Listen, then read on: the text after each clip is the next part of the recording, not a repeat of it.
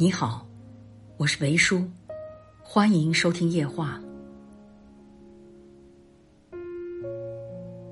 如何走出你的低谷期呢？罗翔老师说：“请珍惜你的低谷期，你会看到很多真相。